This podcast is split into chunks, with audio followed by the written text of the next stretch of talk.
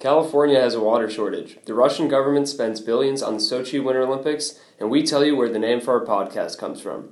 You're listening to Upset Patterns.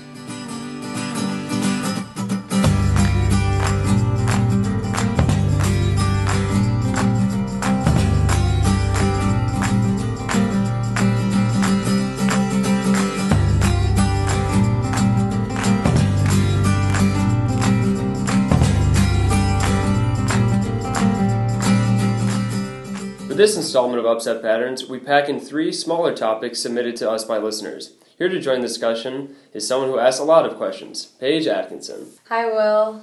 So why don't you reach into that vast mailbag of user of listener submitted questions? What's what's the first one you pull out? Cindy Morgan writes in California is facing droughts. How can we ensure everyone has access to water without having a shortage? It's an interesting question. I think a lot of people don't want to leave water up to the markets because everyone needs water to survive, sort of thought as this natural good. And intuitively, if we leave it only up to the people who can afford it, then maybe a billionaire will spend all his money uh, watering his golf course, and that's no good. Just to give a little background, most of the state has been deemed in an exceptional drought so far in 2014, the first few months, and it seems that these droughts go in and out. It's not entirely rare. California has a $45 billion agricultural industry, and obviously that's going to be dramatically affected by a drought or an increase in the price of water or scarcity of it. Now, when it comes to utilities or something like water, people, you can divide into three different scenarios. It can be controlled by the government, controlled totally privately, or a regulated monopoly. And honestly, in my opinion, if you look across the spectrum, across countries, across different industries, it's difficult to tell what is the ideal ideal scheme public private or regulated monopoly. So many countries with or, or municipalities with totally public controlled water have bad pipe infrastructure and low incentives to actually deliver water. And you can think the government is a monopoly in itself.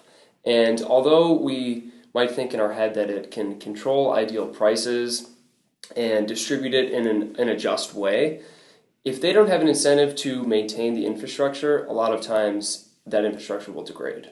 One thing to keep in mind is that in California, 80 to 85% of water is used for agricultural purposes. So that means that 15 to 20 is left up for the consumer or even businesses, restaurants. Now, a single walnut takes 5 gallons of water to produce, and that seems like a ton of water, and it is. And the reason why walnut farmers can basically support themselves is because they get massive subsidies from the federal and state governments. And if our listeners remember back to our corn subsidies episode, what these subsidies can mean is that farmers are incentivized to produce crops that otherwise wouldn't be efficient to produce. And so the quote, thirstier crops are, are being grown and getting a lot more water because when you're given these water subsidies, it's going to be cheaper. And that means that this 80 to 85% of water used for agricultural purposes, it's not necessarily an efficient use of it.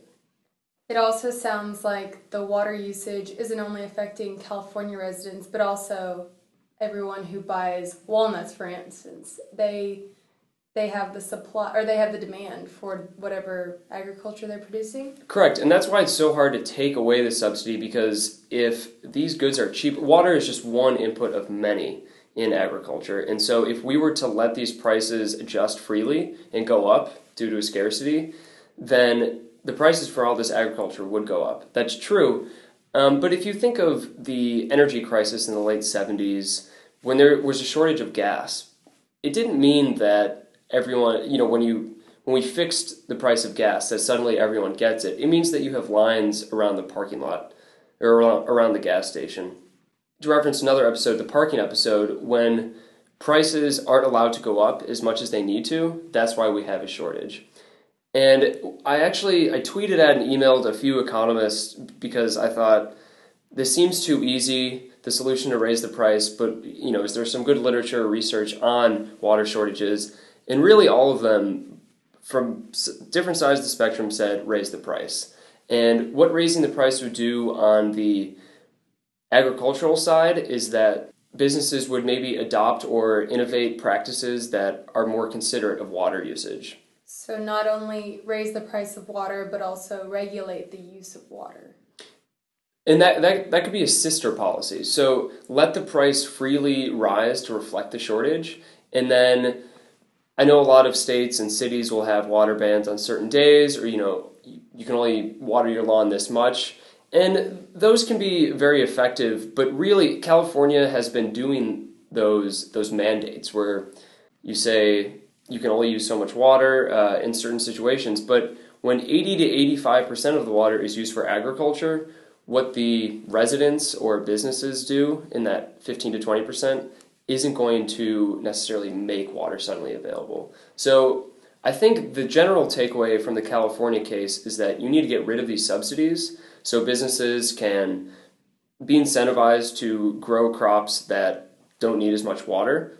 You know, the price of water should reflect its true cost, and then to let the price for the rest of the market adjust accordingly. So water is rare and will now be expensive for those who need to use it. It's possible, and actually, one economist that I talked to said it could be that California is overpopulated.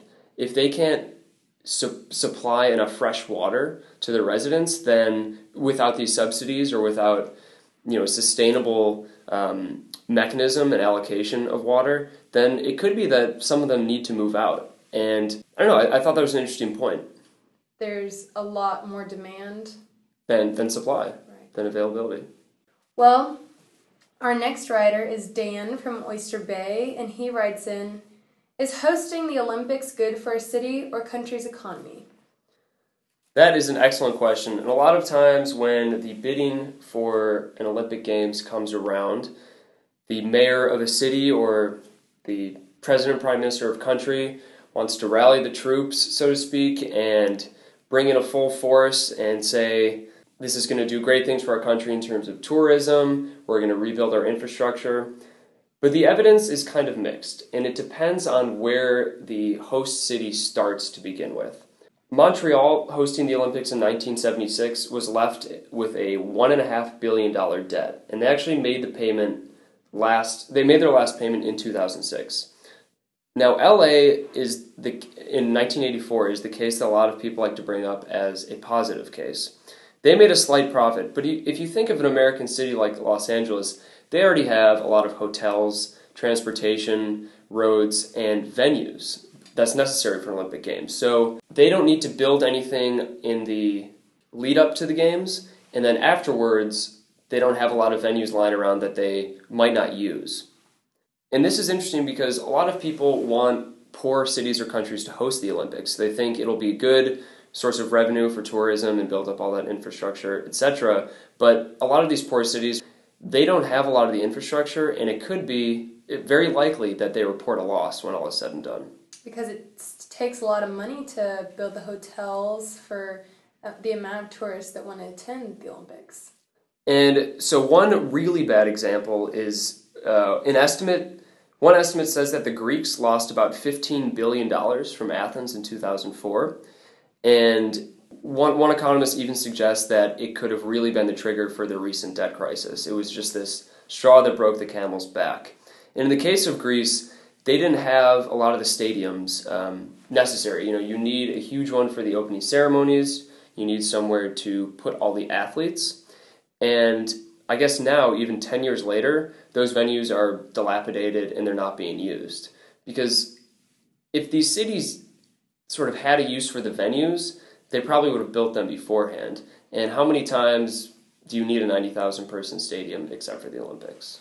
Right. I uh, actually visited an Olympic venue in Barcelona that is not as big as a tourist site as you may think. It's basically a, waste of space, and they have a venue for all of their soccer games not too far away.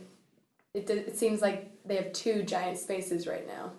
Yeah, and, and Sydney, um, which reported breaking even, but an independent auditor found that the long term costs are so far to be about $2.2 billion extra. And a part of that is 30 million a year just to maintain Olympic Stadium, which was the stadium built for the opening ceremonies and parts of the game. So kind of like in Barcelona, you have these stadiums that are just lying around, and it's not like you build them and that's the only cost. You have to maintain them. security, make sure it doesn't crumble to the ground, and if you do need events, then you got to run electricity and plumbing through it. Huge costs. So the most recent Olympic Games, how did how would you say that turned out? In the case of Sochi, I think it's hard to make a total bottom line estimate right now because it just happened. And a lot of times when people, the, the supporters of the Olympics want to emphasize the advantages of these games, the it's the indirect effects that they talk about. So the tourism, you basically have 17 days where your city is being watched by I don't know a third of the world, and you think there could be long term effects where that happens.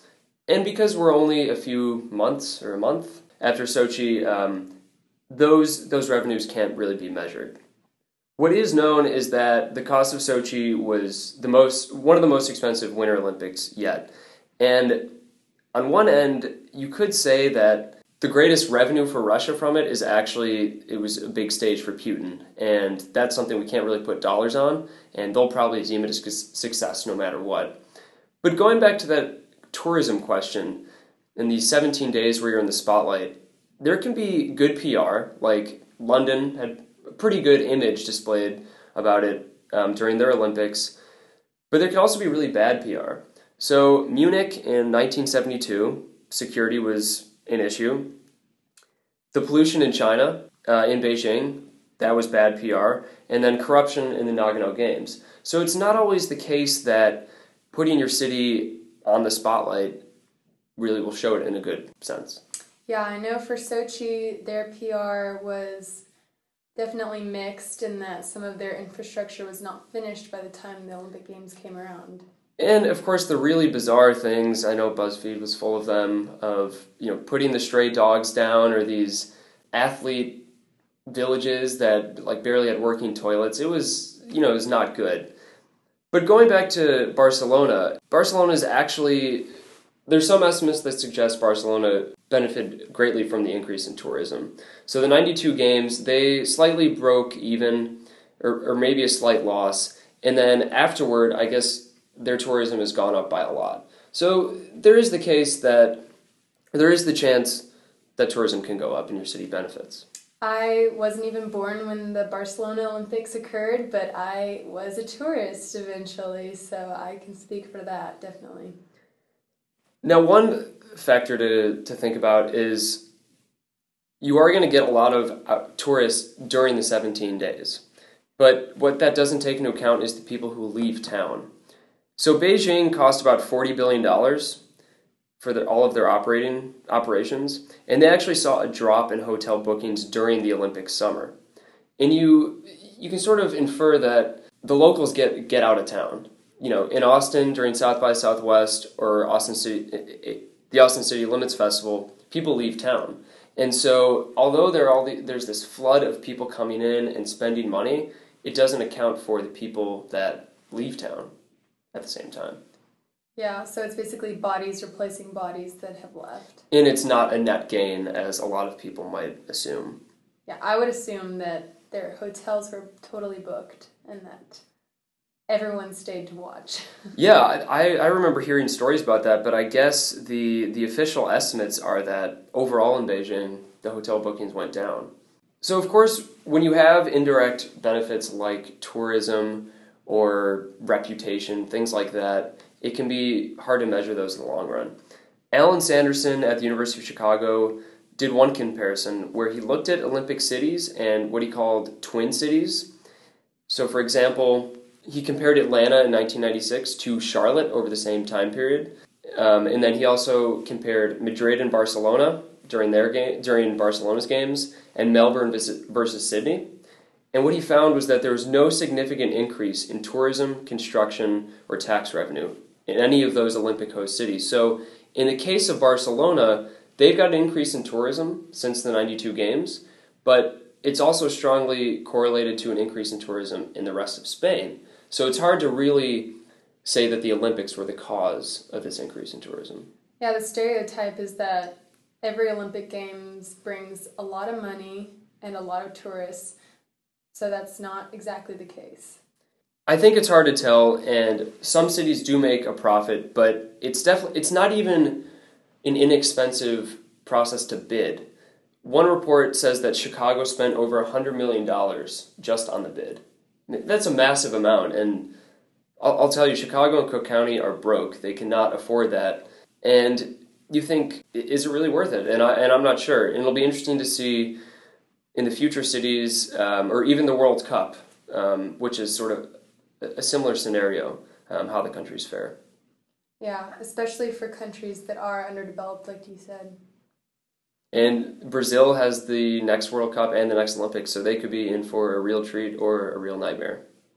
Well, on to this interesting question, which I have been wondering about. Um, Miss Nesbitt asked, Where does the name Upset Patterns come from? Ah, Mrs. Nesbitt, one of our more loyal listeners.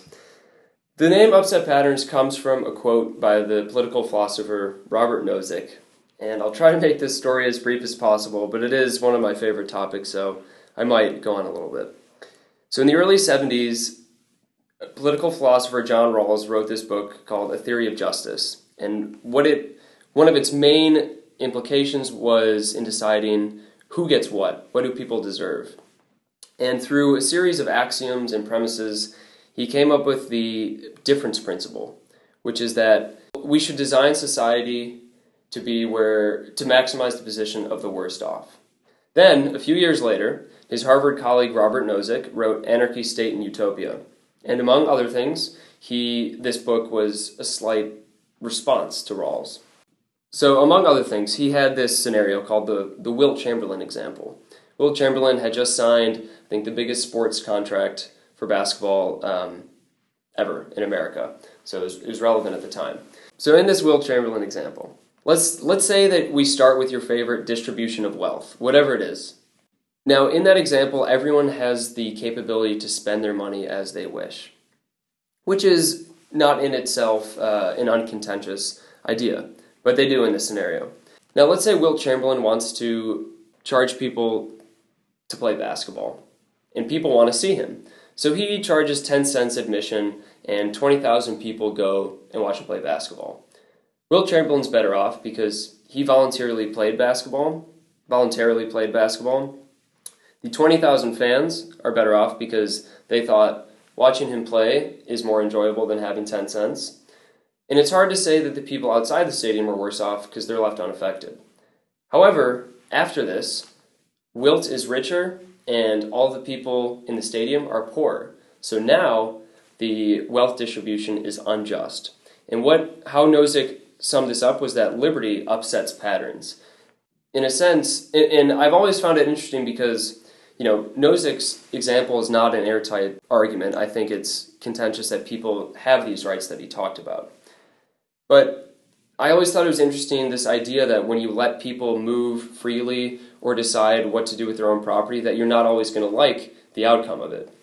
And if you look at some of our past episodes, like prostitution, you know, we don't like the idea necessarily that there's demand for it, but it doesn't mean that the, the demand goes away or that the market doesn't exist. And so I think it, it, it's obviously a topic for political philosophy, but I think it's important for economics because in economics, you have a scarce resource, whether you want to or not, and you need to decide how to allocate it.